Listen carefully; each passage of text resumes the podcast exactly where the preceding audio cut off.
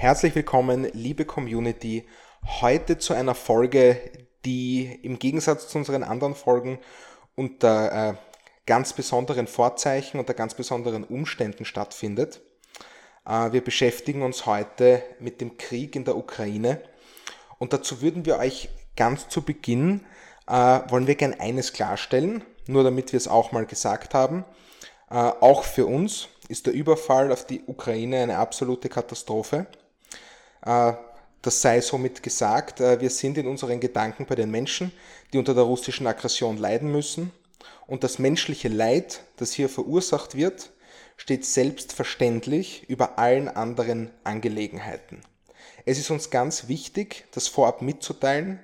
Niemand soll den Eindruck gewinnen, dass wir hier jetzt nachfolgend über wirtschaftliche Angelegenheiten, den Fonds betreffend sprechen, ohne das Herz bei all jenen zu haben, die von der Situation jetzt betroffen sind. Äh, und dazu wollen wir auch noch euch heute äh, mitteilen, dass wir diese Folge am 2.3. aufzeichnen, äh, damit ihr Bescheid wisst, wann genau diese Folge jetzt von uns abgedreht wurde, falls sich die Situation dazwischen auf irgendeine Art und Weise verändert hat. Thomas, keine besonders schöne Zeit. Was sagst du dazu mal ganz allgemein? Ja, zunächst mal hallo da draußen. Äh, danke fürs Zuhören. Ähm, ich glaube, ich kann dem natürlich nur zustimmen, äh, was du gesagt hast. Ähm, ich bin auch erschüttert über das, was da passiert. Es, ähm, es raubt einem die Freude ein bisschen an allen Dingen, die man so tut. Du sagst es. Man hat ja doch irgendwie die Hoffnung gehabt, dass sich jetzt im Abklingen von Covid oder dem Ausklingen der Maßnahmen sich wieder ähm, ein bisschen Freude und Lebensfreude einstellt. Und jetzt hat man mit diesem Krieg zu tun, der, der mich sehr betrifft. Ich habe äh, einige Freunde in der Ukraine, auch in Russland.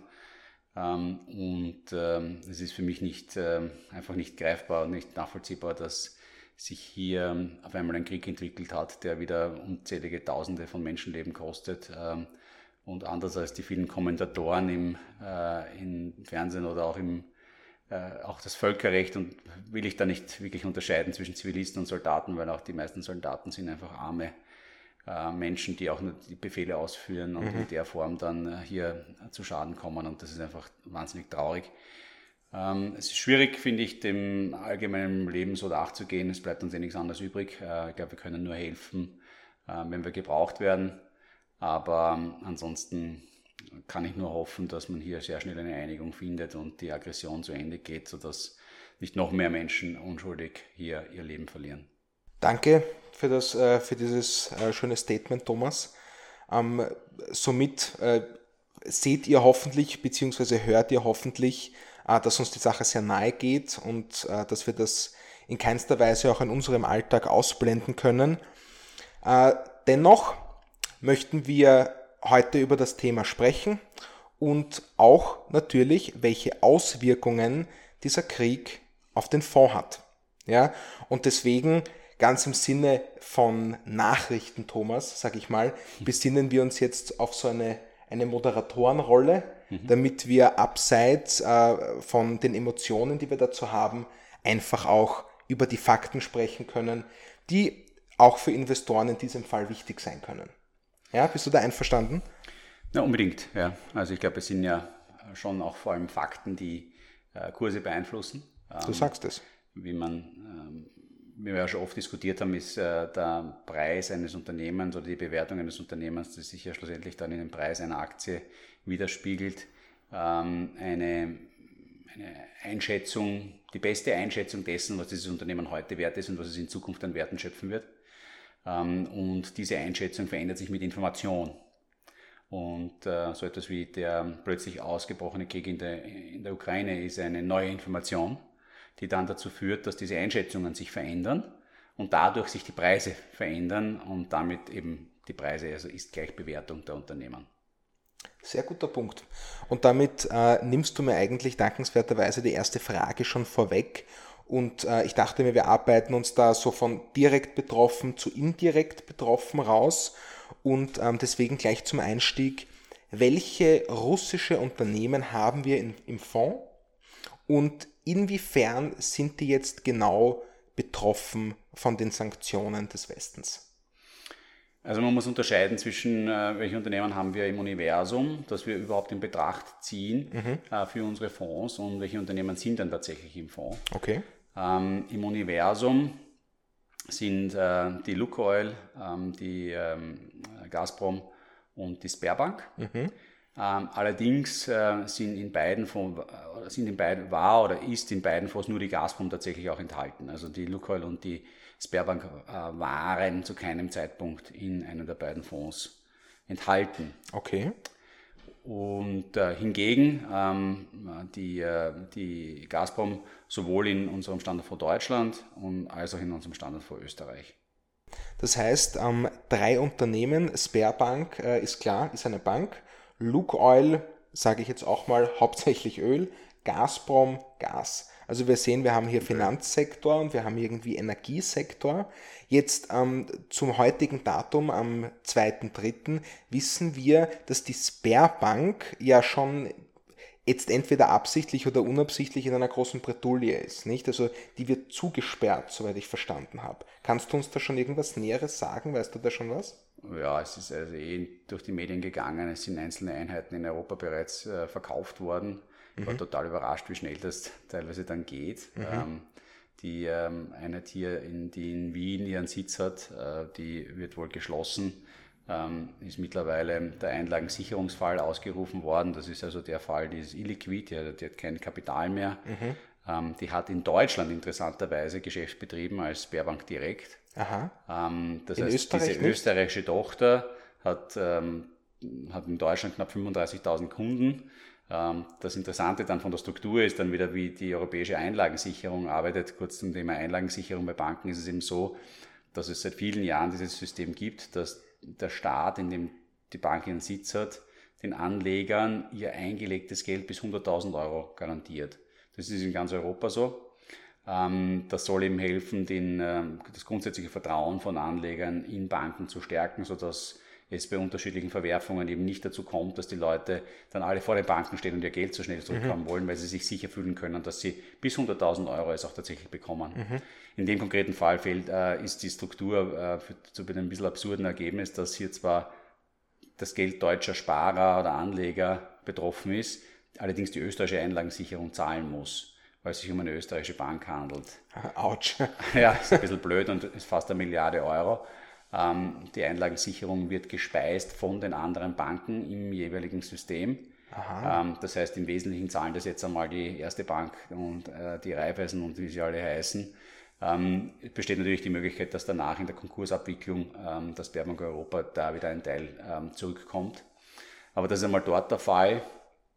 Die Sperrbank an sich, die russische Sperrbank, die geht jetzt einmal noch nicht unter. Also das ist äh, jetzt vor allem einmal ein Thema der Europa-Einheit.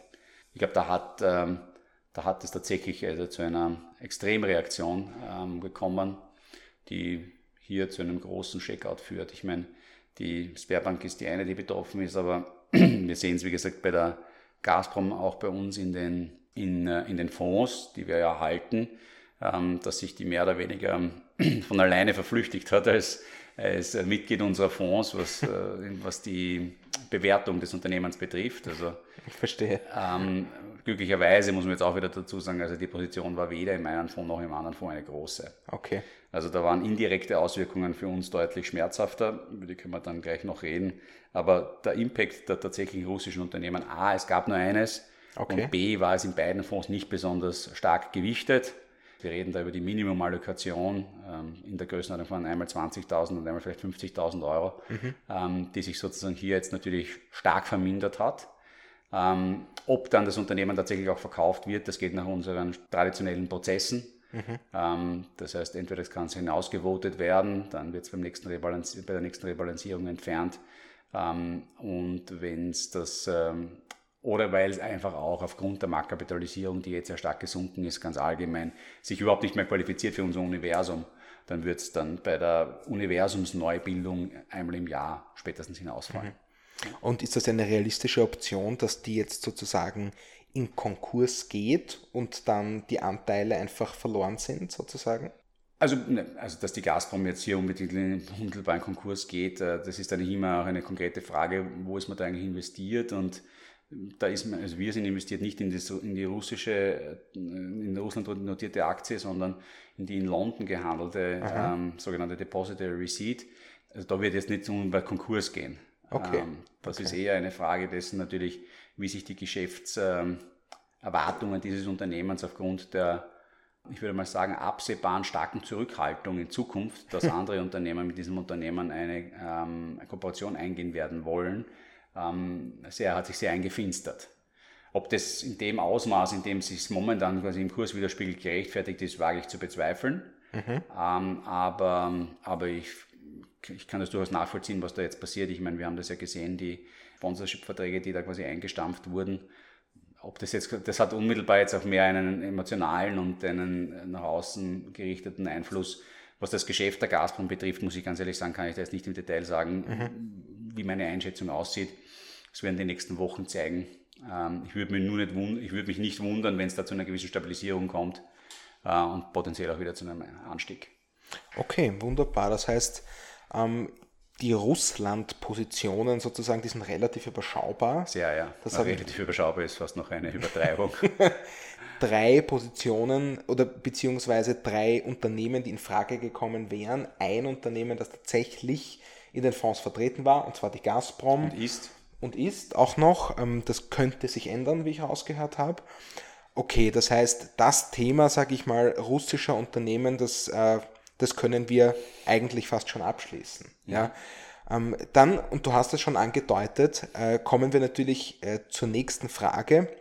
Ähm, wir haben bestimmt Unternehmen, die intensiv, vielleicht besonders intensiv in Russland tätig sind und stark betroffen sind auch von den, von den Sanktionen aufgrund des Umsatzverlustes, der ihnen droht. Äh, kannst du uns dazu was erzählen, welche Unternehmen das besonders betrifft? Ja, also die aus österreichischer Sicht ähm, klar ähm, relevanteste Position dort ist die Raiffeisenbank International, mhm. die sowohl in Russland als auch in der Ukraine ein ähm, großes Geschäft hat. Ähm, Geschäft, mit dem sie auch sehr, sehr gut Geld verdient hat in den letzten Jahren und wo heute nicht absehbar ist, ähm, mit welchen langfristigen Auswirkungen hier zu rechnen ist. Ähm, da gibt es sicher massive Verwerfungen, ähm, die sich zunächst einmal zeigen werden. Jetzt mache ich mir da auch keine langfristig zu großen Sorgen, weil die Bank International ein systemrelevantes Institut hier ist. Die kann, die kann damit, auch wenn sie es vielleicht potenziell aktuell nicht, sich nicht damit umgehen kann, ähm, wird man die nicht fallen lassen äh, mhm. und ihr die Zeit geben, um sich damit, um sich darum zu kümmern. Und ich bin sicher, das wird sich über die Jahre ähm, wieder auswaschen, wenn man so möchte. Ähm, dann gibt es aber viele Unternehmen, bei denen es eher so, also direkt betroffen sind dann natürlich noch ganz viele Industrieunternehmen, die Produktionsstätten haben in, mhm. äh, in Russland, ähm, die potenziell momentan nicht weitergeführt werden können. Oder mhm. Industrieunternehmen, also das ist die Automobilindustrie äh, zum Aha, Beispiel. Ja. Ähm, dann gibt es natürlich auch Unternehmen, die ähm, vielleicht gar nicht in Russland ihre, ihre Werke haben, aber die abhängig sind von Zulieferungen aus Russland. Ähm, Welchen Bereich da betrifft das besonders? Ja, das ist immer, es ist im Wesentlichen alles Industrie. Okay. Sicher auch Pharma. Mhm. Okay. Und ähm, was ich da ganz interessant finde, ist, dass man schon eine, eine gewisse Unterscheidung merkt, die mich schon ein bisschen auch betroffen hat ich weiß nicht, ob ich da sozusagen schon ein zu großes Muster sehe, ähm, auch wenn es nur ein paar Punkte sind, die ich da wahrnehme. Aber ich erinnere, es gibt natürlich es gibt ja einzelne Unternehmen, die sehr schnell Konsequenzen getroffen haben und gesagt haben, gut, we take the hit, aber wie für uns ist ein Weiterarbeiten in Russland unter diesen Bedingungen keine Möglichkeit, BMW zum Beispiel. Mhm. Ähm, andere Unternehmen winden sich da ein bisschen so herum. Ähm, insbesondere ist mir jetzt heute aufgefallen, die VW und auch, die, und auch Bayer und äh, wenn man jetzt an die jüngste Vergangenheit zurückdenkt, hat VW äh, jetzt keine rühmliche ähm, Position im Bereich der Corporate Social Responsibility gezeigt mit dem Titelskandal und allen darauffolgenden Themen. Und auch die Bayer rund um das ganze ähm, Glyphosat. Glyphosat-Thema.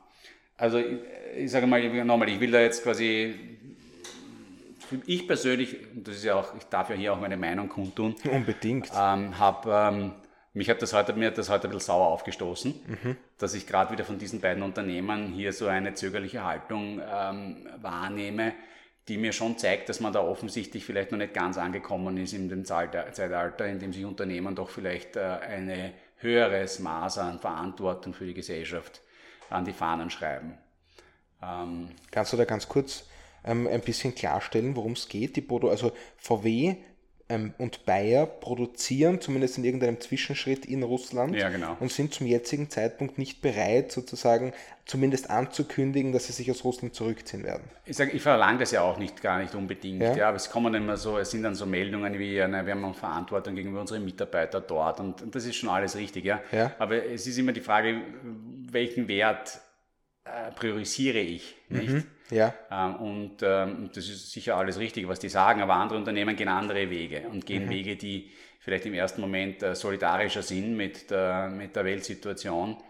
Und ich habe einfach nur, für mich hat sich so ein, ich würde mal sagen, ungutes Gefühl da zusammengebraut, dass ich wieder diese beiden Namen lesen musste, die ähm, aus meiner Sicht jetzt eher schwer nachvollziehbare äh, Gründe vorschieben. Ähnlich wie ein Gerhard Schröder oder auch äh, in Österreich ein Wolfgang Schüssel, die ähm, sich sehr offensichtlich sehr schwer tun, sich von ihren ähm, Engagements ähm, zu lösen und das dann immer rechtfertigen mit dem Thema, nein, man darf nicht alle Brücken abreißen. Ja. Ich bin schon der Meinung, dass man in dieser Situation alle Brücken abreißen kann, ähm, als klares Zeichen, weil das heißt noch lange nicht, dass man sich danach wieder aufbaut, mit wem auch immer.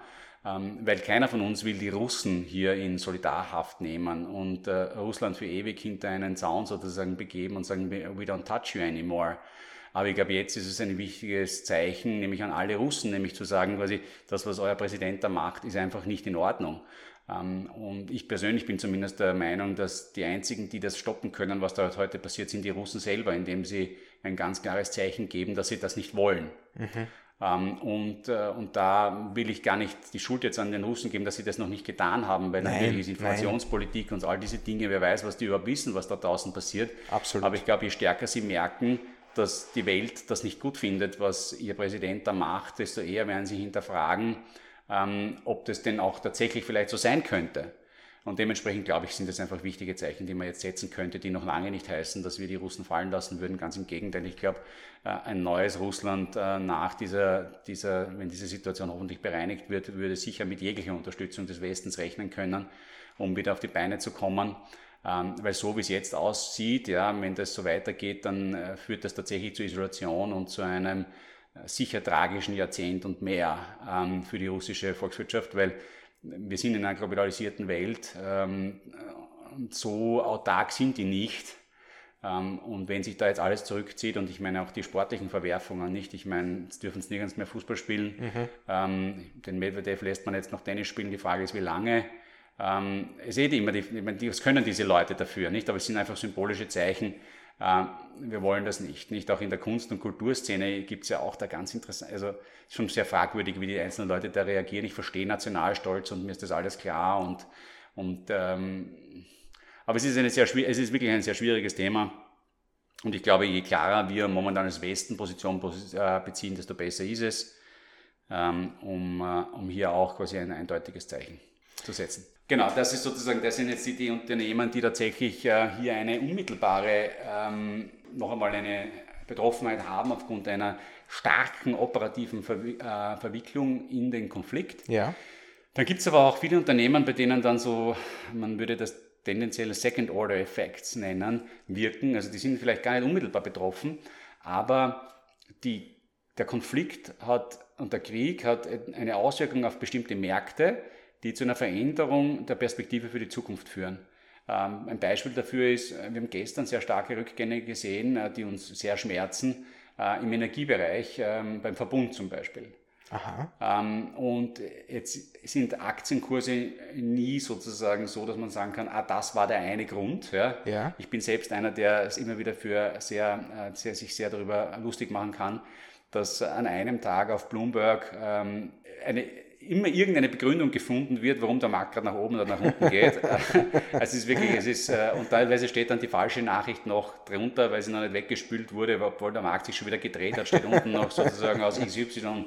Also es ist wirklich, also die, der Versuch sozusagen für einen Marktkommentatoren ständig einen Grund zu finden, warum sich gerade was tut, ist äh, total lächerlich eigentlich, ähm, weil es einfach viele Gründe sind, die zusammenspielen. Ja. Aber in dem Fall scheint es durchaus so zu sein, dass äh, in Anbetracht dessen, dass wir hier vor einer herausfordernden Energiesituation stehen, dass es dazu kommen wird, dass gewisse Ziele im Bereich des Umstiegs auf nachhaltige Energiequellen vielleicht aufgeweicht werden, äh, um sozusagen ausreichend Energie in Westeuropa und Zentraleuropa zu, ähm, zu erzeugen.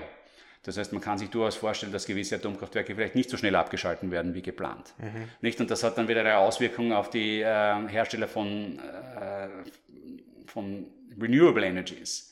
Nicht, weil Verstehe. da hat man vielleicht Verstehe. sozusagen hineingepreist, die müssen alle rausgehen, deren Strom wird immer teurer und wertvoller, deswegen wird das, aha, nein, jetzt wird sozusagen vielleicht länger noch Atomenergie produziert, dementsprechend sozusagen werden die vielleicht ihre Preise nicht mehr so hoch steigern können und deswegen sind die dann auch gleich um weniger wert.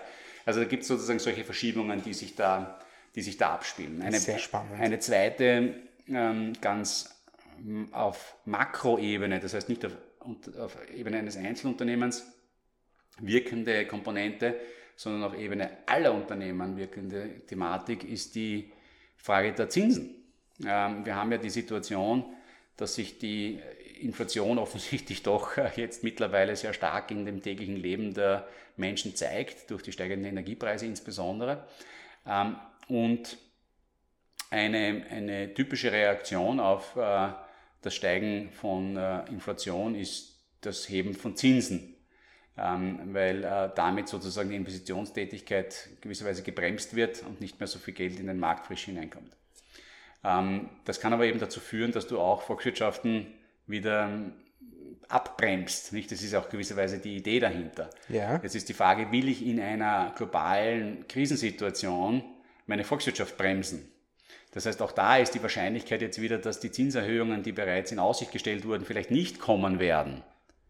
Ah, aha. Ähm, so, dass da, insbesondere, das sieht man am amerikanischen Markt, ähm, der nicht so stark reagiert hat wie die europäischen Märkte, weil dort auch von der Wahrnehmung her die Betroffenheit nicht so hoch ist und wahrscheinlich auch Realität nicht so, nicht so hoch ist, weil viele Unternehmen in Amerika sind natürlich global tätig, aber es gibt schon auch viele ganz große amerikanische Unternehmen, die vor allem in den USA tätig sind.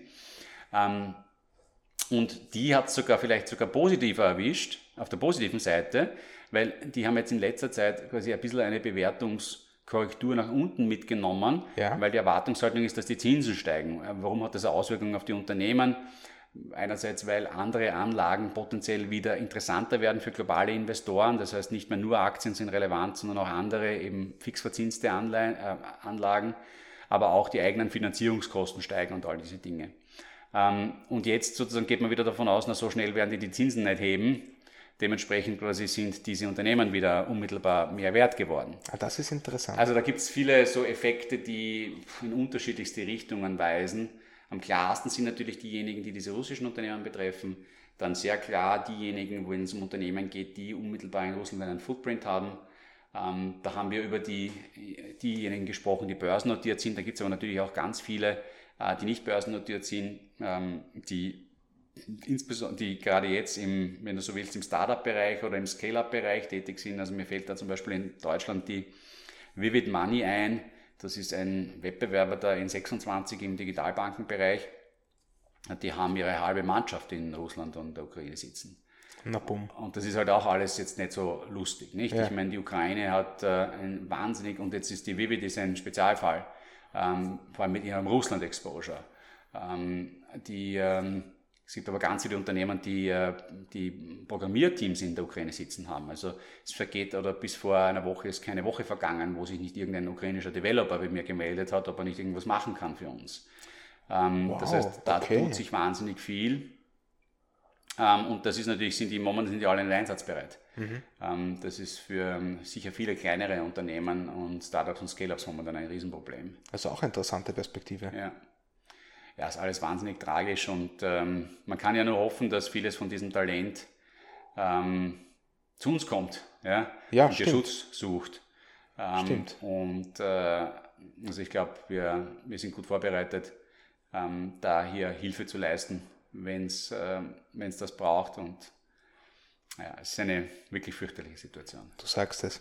Ähm, was mich interessiert, Thomas, ähm, nachdem wir auch gerade jetzt auf so einer äh, globalen Ebene sind, Ähm, wenn, ich, wenn ich richtig recherchiert habe, dann ist es ja so, dass das äh, russische Bruttoinlandsprodukt kleiner ist als jenes von Italien. Ja? Ähm, und nur ein Drittel so hoch wie das von Deutschland. Jetzt äh, finde ich das irgendwie ein bisschen diskrepant, weil Russland ja doch allein schon in der Wahrnehmung her eine absolute Weltmacht ist, riesengroß, riesengroß auch im Energiebereich ist. Ähm, kannst du mir erklären, warum die Auswirkungen eines wirtschaftlich eigentlich nicht allzu großen Lands so massiv sind auf die Weltwirtschaft? Ich, also ich weiß gar nicht, ob das jetzt ähm, zwingend was mit Russland zu tun hat. Also ich glaube, wenn äh, da gibt es viele andere, muss man dazu sagen, also einerseits hast du natürlich das Bedrohungspotenzial durch die Atomwaffen. Ja. Okay, das ist eingepreist sozusagen. Ja, also wenn jetzt die Pakistanis mit den Indern zum Streiten anfangen, wird es auch nicht lustig. Ja? Ah, also okay. immer wenn du Atomwaffen im Thema hast, ist ja automatisch eine Gesamtweltbedrohung da. Mhm. Na, weil, weil sich halt einfach, das, wird, das kann halt immer von einem lokalen Konflikt automatisch sich auswachsen. Du hast diese, du hast diese NATO-Russland-Thematik, nicht? Also ähm, da ist halt einfach eine historische Grenzziehung da ja. ähm, und die, die immer noch problematisch ist. Von denen wir ja alle geglaubt hätten, sie ist nicht mehr so problematisch. Nicht? Ja, also, genau. Wenn mich vor, also ich habe ja Osteuropa Private Equity gemacht, bevor ich äh, dann meine eigene Wertpapierfirma gegründet habe. Für mich war das das Normalste der Welt und Russland war genauso äh, Europa und ob ich jetzt nach Mo Moskau oder, oder Belgrad oder ist ganz egal. Ja? ja. Also ich glaube, die wir haben das Bedrohungsszenario Russland nicht mehr wahrgenommen als solches, weil, weil es für mich ein Land wie jedes andere war.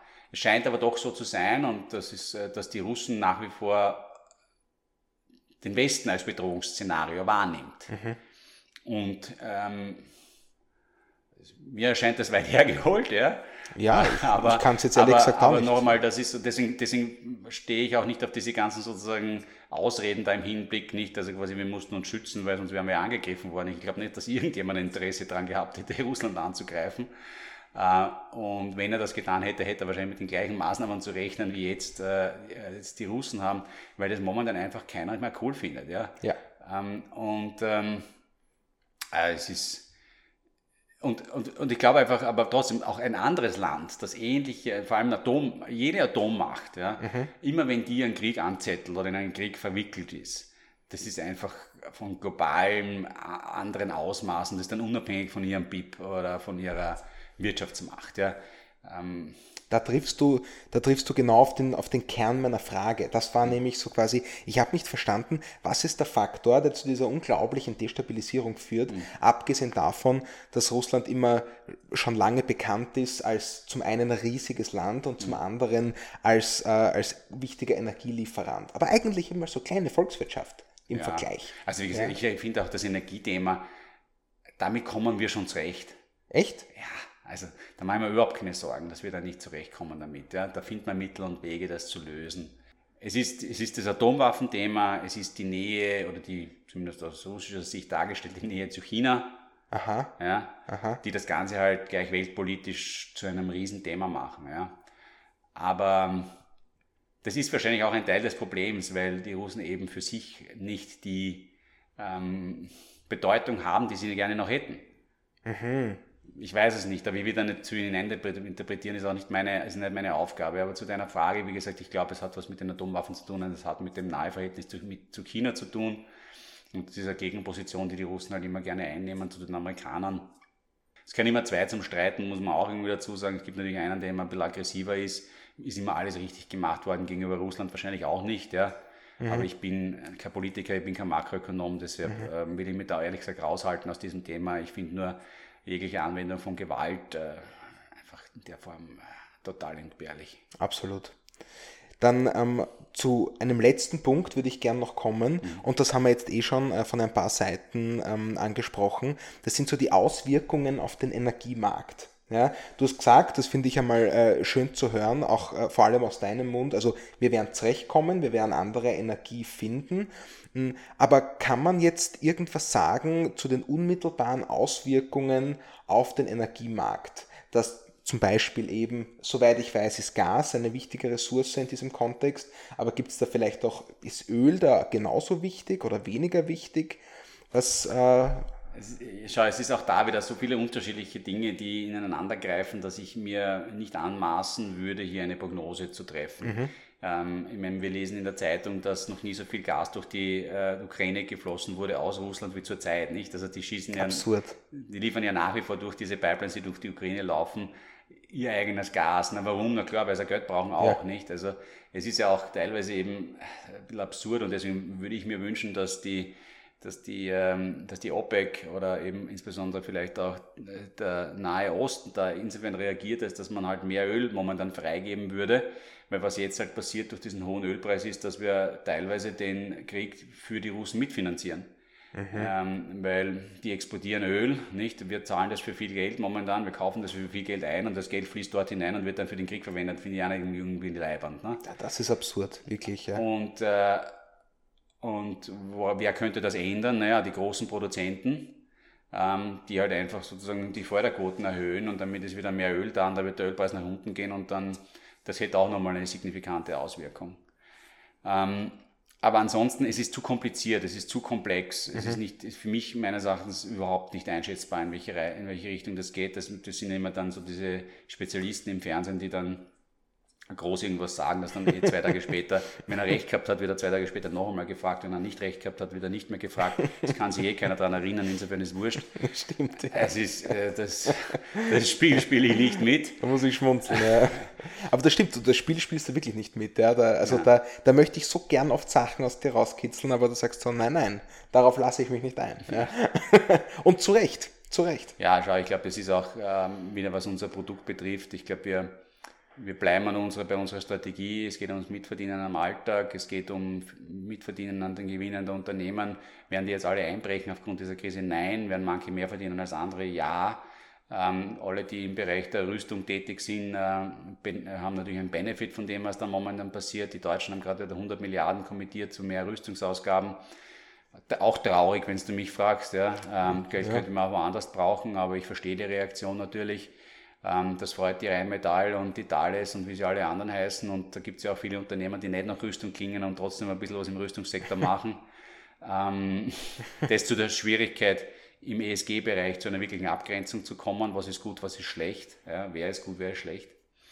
Ähm, umso mehr, wie gesagt, auch da wieder meine Meinung, dass das, was wir machen, wo wir einfach unsere Anleger um ihre Meinung bitten, das transzendiert sich über diese Fragen, sondern sagt einfach quasi, das ist die wahrgenommene Welt und die ist auch am Ende des Tages typischerweise die richtigere als die, die halt auf irgendwelchen Zahlenbasen analysiert wird, wo man häufig etwas übersieht oder wo halt dann, ja, wenn einer 10% Rüstung macht, dann wird er halt noch nicht als Rüstungsunternehmen bezeichnet und sonst schon, aber warum 10%? Das ist genauso schlimm, wenn er mit den 10% was macht, was viele Menschen töten kann, finde ich das auch blöd. Ne?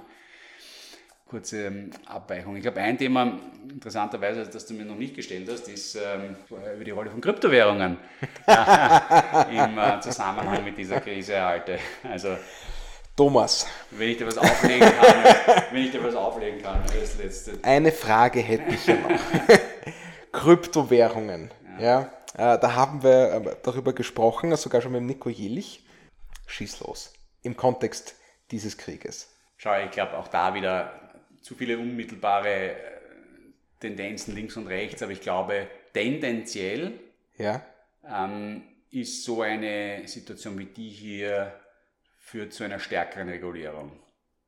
Wirklich? Ja, weil es natürlich unkontrollierbar ist. Nicht? Ich meine, mhm. wir wollen jetzt Sanktionen, also werden sozusagen die westliche Welt hat sich geeinigt darauf, man möchte den Finanzplatz äh, sanktionieren. Und es gibt hier immer noch eine Welt, die sozusagen für die äh, westliche Welt nicht kontrollierbar ist. Mhm. Äh, nämlich dieser Transfer über anonymisierte Wallets äh, im Milliardenbereich in Sekundenschnelle. Ja, du sagst es. Ähm, und sollte das eine Rolle, insbesondere je größer die Rolle das spielen wird in diesem Konflikt, desto stärker wird die Reaktion darauf sein, im Hinblick auf zukünftige Regulierungen. Das ist natürlich eine ganz spannende Perspektive, nicht? Weil was man ja, das, das Gute daran ist, nicht? Ich meine, diese, die Transaktionen, die sind pseudonym, mhm. aber total transparent. Mhm. Das heißt, sofern es möglich ist, die Adressen, die Wallets zuzuordnen, könnte man ja zumindest dann im Nachhinein sagen, gut, das sind offensichtlich große Mittel von der Adresse aus diesem Land zur Adresse nach Russland in diesem Fall geflossen. Oder. Also gesagt, oder also, umgekehrt. Also, also was ich sage ist, je stärker es entweder während jetzt dieser Zeit oder im Nachgang ähm, transparent wird, dass hier die internationalen Sanktionen durch Transaktionen auf den Kryptobörsen umgangen werden konnten, desto intensiver und vehementer wird die Regulierung dieser Welt werden. Weil momentan macht es auf mich noch ein bisschen so einen Eindruck immer noch, ja, gibt es halt, äh, ist auch irgendwie, wollen wir nicht, wollen wir nicht abdrehen, weil es ganz interessant ist mhm. und so richtig verstehen wir es noch nicht so und wir schauen jetzt einmal zu. Ja? Mhm. Aber da kann sich die internationale Gemeinschaft schon sehr schnell drehen, ja, wenn es einmal sein muss. Ähm, und ähm, das könnte jetzt da so ein ausschlaggebender Faktor sein, dass man sagt, puh, ähm, so können wir das nicht lassen, weil beim nächsten Mal müssen wir das auch quasi mit abdrehen und dementsprechend müssen wir dann die entsprechenden Schranken jetzt einsetzen. Also ich glaube, langfristig ist das jetzt nicht gut. Ähm, ja. Für diejenigen, die gerne eine liberale mhm. ähm, äh, Form der Kryptowelt sehen würden, ich glaube, tendenziell ist es ein Beschleuniger eben für eine zunehmende Regulierung. Danke, dass du diese Perspektive noch eingebracht hast. Wirklich, also hatte ich, hatte ich so auch nicht am Schirm. Äh, wirklich spannend. Ähm, ich sehe, wir befinden uns schon wieder am Ende unserer Folge. Diesmal möchte ich eigentlich fast sagen, zum Glück. Ja, es war, es ist äh, harter Tobak, auch wenn es immer sehr schön ist, mit dir zu sprechen. Mhm. Ja, ähm, hast du noch etwaige Schlussworte oder darf ich unsere Folge somit äh, beenden? Nein, wenn ich noch eines, was ich sagen möchte, ich glaube immer wieder im Asset Management ist es ganz wichtig, Transparenz zu haben, dass man weiß, was, ähm, was tun die Leute, die mein Geld äh, verwalten. In eurem Fall bin ich das. Ja. Und äh, ich habe mir in den letzten Tagen auch oft die Frage gestellt, soll man nicht unmittelbar aus der Gazprom aussteigen? Ähm, aber wir haben klare Regeln, wie wir unseren Fonds führen. Ähm, die sind auch transparent und an die wollen wir uns auch halten, weil ich einfach der Meinung bin, dass, ähm, dass es eben ganz wichtig ist, dass ihr euch sozusagen darauf verlassen könnt, dass wir einer Strategie folgen, die ihr komplett verstehen könnt, wenn ihr das wollt. Ja. Äh, und ich dementsprechend sozusagen Eingriffe von meiner Seite ähm, aus einer Emotion heraus oder aus einer unmittelbaren Begebenheit ähm, eigentlich ausschließe. Ich glaube, das ist nochmal wichtig, das wollte ich einfach nochmal mitgeben. Also ich bin da nicht der Asset Manager, der dann äh, also über Nacht quasi Entscheidungen trifft und die Strategie anpasst, sondern mir ist es wichtig, dass ihr wisst, äh, was ihr da gekauft habt. Ähm, äh, wir agieren so, wie wir das immer wieder sagen. Wir investieren in ein breites Bündel von Unternehmen, ausschließlich Unternehmen, sonst ist nichts in unseren Fonds drinnen. Ähm, und ähm, das als Zusicherung und vielleicht auch als Erklärung, wenn jemand sich die Frage stellt, warum wir die Gazprom nicht bereits verkauft haben. Wunderbar. Und ich glaube, da kann man auch dazu sagen, dass man die Gazprom durchaus auch rausvoten kann, wenn man möchte.